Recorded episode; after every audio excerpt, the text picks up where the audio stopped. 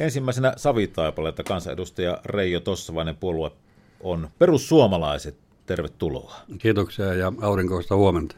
Ja Ari Torniainen Lappeenrannasta puolue on Suomen keskusta. Tervetuloa. Kiitos ja hyvää huomenta kaikille ja vielä kesää.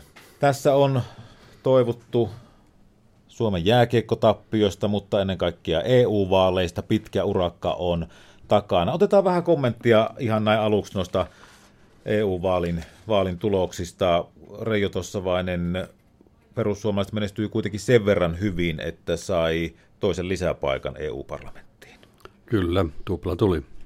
Ainakin puolueen puheenjohtaja Timo Soini oli hyvin pettyneen näköinen. Miten selität sitä?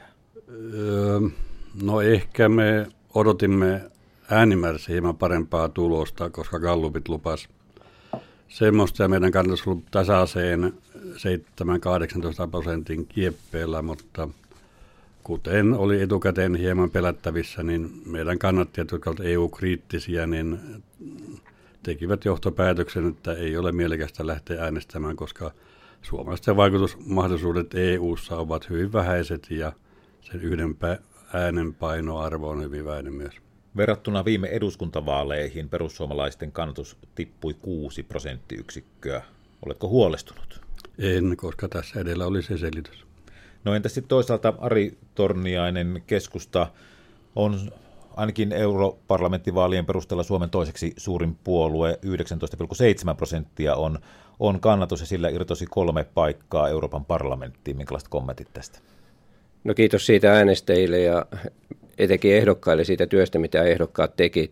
Ja tuota, kyllä se keskustan kannalta oli todella hyvä tulos tämä, tämä kolme paikkaa ja tuo äänimäärä ja se, että keskusta kannatus kasvoi myöskin.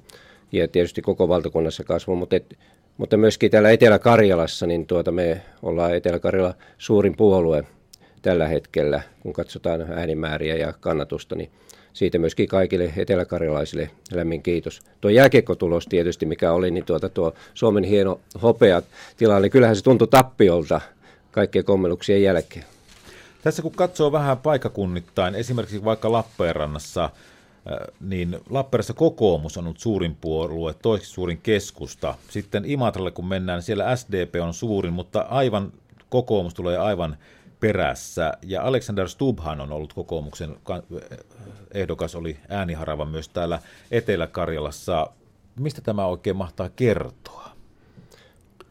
No meidän osaltahan katsoo valtakunnan tuloksia, niin Kymen vaalipiiri oli vaalipiiristä kaikkein paras. Meidän kantos oli 17,9 prosenttia ja erityisen vahva oli Kymenlaakson puolella Kotka ja Kouvola.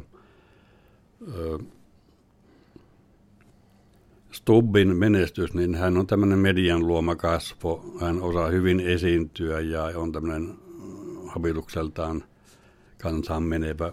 Mutta mä oon sanonut puoli vakavissaan, että noin perussuomalaisten kannalta Stubbin valintapuolen puheenjohtajaksi olisi paras ratkaisu, koska semmoista kiilto, kiiltokuvaa helppo rapsuttaa kyllä sitten noin politiikan piirissä. No tietysti omalta kohdalta haluan kommentoida sen verran, että europarlamenttivaaleissa menestyvät ja saavat ääniä nimenomaan semmoiset valtakunnalliset näkyvät henkilöt, jotka ovat paljon esillä muutenkin kuin pelkästään näiden vaalien alla.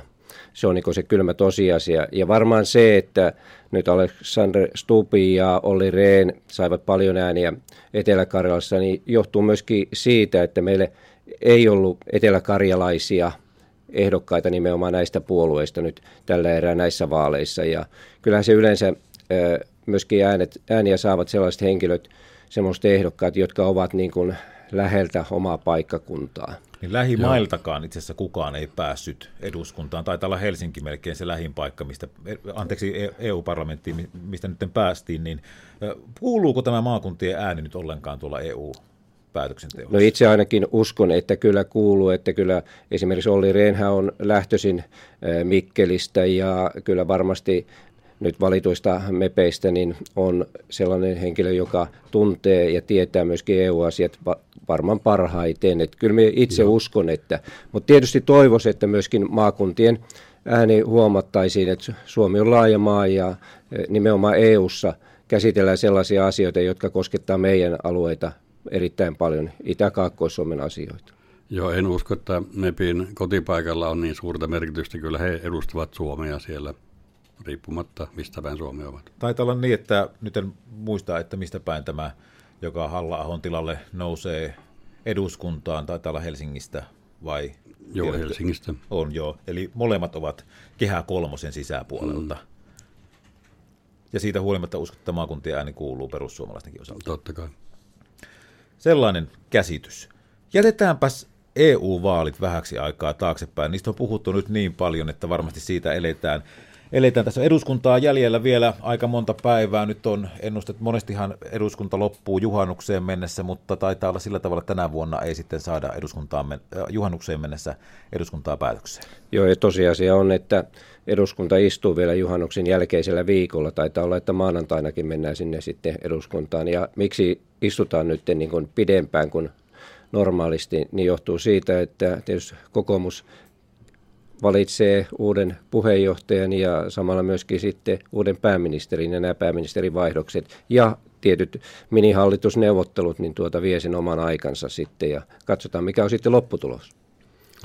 Joo, hallitus on harvinaisen täysin epäonnistunut monessa tärkeässä hankkeessaan ja ehkä osin sen vuoksi niin moni ministeri on hakenut vihreämpää oksaa, että laskin tuossa tullessa, että taitaa olla 11 ministeriä on vaihtunut tai vaihtumassa, eli yli puolet, eli tämä hallitus on tämmöistä kierrätettävää sorttia. Te olette molemmat opposition edustajia. Olisiko hinku nyt, että järjestetään uudet vaalit ja perussuomalaiset ja keskusta sitten hallituksiin? Itse olen ennustanut, tietysti politiikassa ennustaminen on äärimmäisen vaikeaa, mutta pidän todennäköisenä, että vaaleen jälkeen demarit lähtee erittäin mielellään oppositioon.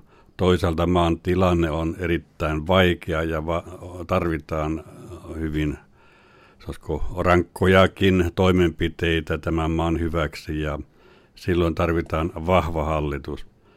Ja se syntyy vaan sillä tavalla, että on kolme suurta puoluetta ja kun suuria puolueita on neljä ja niistä demarit ja ilmeisesti oppositio, niin jäljelle jää sitten kolme eh, keskusta, kokoomus ja, ja perussuomalaiset.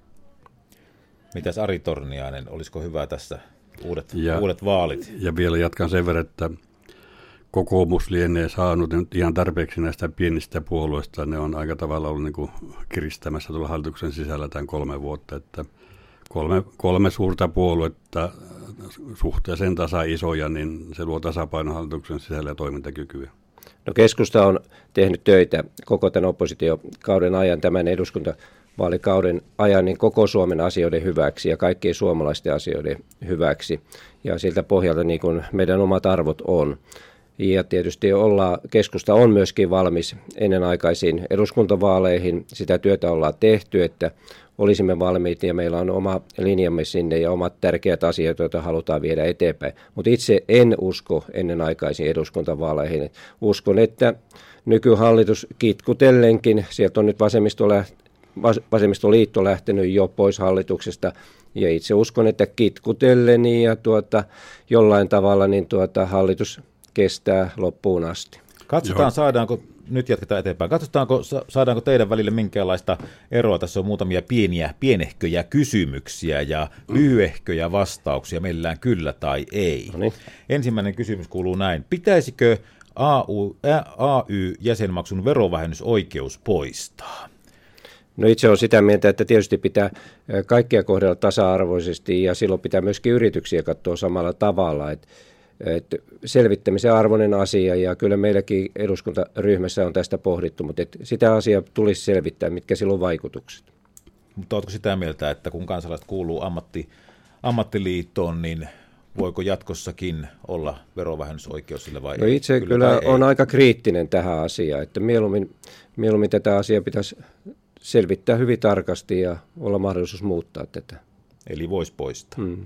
Entäs Reijo Olen pitkälti samaa mieltä, että sen poistamista puoltavia asioita on paljon ja toisaalta sitten on muistettava huomioida myös AY-liikkeen näkemys, että, että komsi komsaa ei oikein semmoista selvää kyllä tai ei vastausta. Kaikista. Mutta mennään seuraavaan. Suomessa ruoan arvonlisävero on 14 prosenttia. Voisiko veroa nostaa, jotta valtion talous saataisiin kuntoon? Nyt Reijo Tossavainen vastaa ensin. No jos alvia joudutaan tarkistamaan, niin ruoka on mun listalla siinä viimeisiä. Eli ei pidä nostaa. Kaikkea viimeksi. Entäs Ari Tornianen? No me ollaan keskusta eduskuntaryhmänä esitetty, että ruoan alvia ei tule nostaa, pikemminkin se, se tulisi alentaa, koska se kohdistuu nimenomaan ruokalääkkeet, niin tuota, jos ne on kalliita, niin se kohdistuu sinne pienituloisiin kaikkein eniten, että mieluummin mahdollisimman alhaalla nämä. Sitten muutama sana tupakasta. Venäjältä, esimerkiksi Venäjältä, siis EUn ulkopuolelta saa tuoda tupakkaa, vaikka kävisi vierailemassa minuutin tuolla rajan toisella puolella, niin kartongin saa tuoda. Pitäisikö tupakan tuonnissa olla samanlainen 20 tunnin sääntö kuin alkoholissa? Ari Tornia. Omasta mielestäni tulisi olla, ja myöskin tupakkaveroa on valmis nostamaan. Joo, Entäs, olen samaa mieltä. Aiotteko tehdä asiaa hyväksi jotain? Itse asiassa no. meillä on esitetty tästä tupakka-asiasta jo tuota, tässä EU-vaalien alla, niin tuota, Juha Sipilä on nostanut asiaa esille. Sitten pari sanaa uskonnosta. Pitäisikö uskonnon opetus lopettaa peruskoulussa? Ei. Ei, sanoi Reijo Tossavainen, Ari Tornianen. Omasta mielestäni ei myöskään tulisi lopettaa ja suvivirttä tulee saada laulaa niin kuin ennenkin. Tässä on pohdittu muun muassa tätä EU-vaalien, EU-vaalien äänestysaktiivisuutta ja on todettu ja tiedetään, että kolmasosa eteläkarjalaista kävi äänestämässä. Voitaisinko asiaa yksinkertaistaa sillä tavalla, että eduskunta valitisi Euroopan parlamentin jäsenet? Ari Tornianen. Omasta mielestäni ei. Että kyllä minusta valta kuuluu kansalle ja suomalaiset, tavalliset suomalaiset ihmiset saa valita, ketkä ovat meppejä, ketkä ovat kansanedustajia, ketkä ovat kuntien valtuustoissa. Et minusta se on se meillä on hyvä järjestelmä ja näin tulee edetä. Kannatan suoraa kansanvaalia myös muissa asioissa kuin tämmöiset. Joku tärkeä yksittäinen asia, niin senkin tiimolta on, olisi järkevää pitää kansanäänestyksiä. Esimerkkinä mahdollinen NATO-jäsenyys, niin se pitää alistaa kansanäänestykseen. Eli lisää kansanäänestyksiä? Joo, ja aikoinaan olisi pitänyt tämä markasta luopuminen, luopuminenkin kysyä kansan mielipidettä. Otetaan vielä yksi kysymys, sitten päästän teidät maanantai-päivän jatkoon. Pitäisikö Suomessa ajokortti saada jo 17-vuotiaana? Omasta, no omasta mielestäni ei. Et meillä on nyt se ajokorttiuudistus, jolloin sen ää, autokoulun järjestelmän voi aloittaa aikaisemmin. Meillä on valmisteilla se asia tai pohdittavana ja se on omasta mielestäni hyvä asia, että sitä nuorempana voisin aloittaa sen, mutta itse pidän sitä 18 vuotta ihan oikeana ikänä. Itse kyllä toivoisin, että kuorma-autokortin saamisen ikärajaa sieltä 21 vuodesta voitaisiin laskea sinne 18 vuoteen, koska siinä nuoret jäävät monta kertaa, pääsevät koulusta pois esimerkiksi 18-vuotiaana ja siihen jää noin kolme vuotta semmoista niin sanottua luppuaikaa, ettei saa töitä. He pääsivät kesäharjoitteluun esimerkiksi ja saisivat sitä kautta oikean ammatin jo. Entäs Reijo tuossa vain? Pitäisikö saada 17-vuotiaana ajokortti? Ensinnäkin totean kuorma osalta olen samaa mieltä kuin Ari, eli on tärkeää, että ja samulla perusteella, että se olisi 18 vuotta. Henkilöautokortin osalta olen valmis pudottamaan myös 17.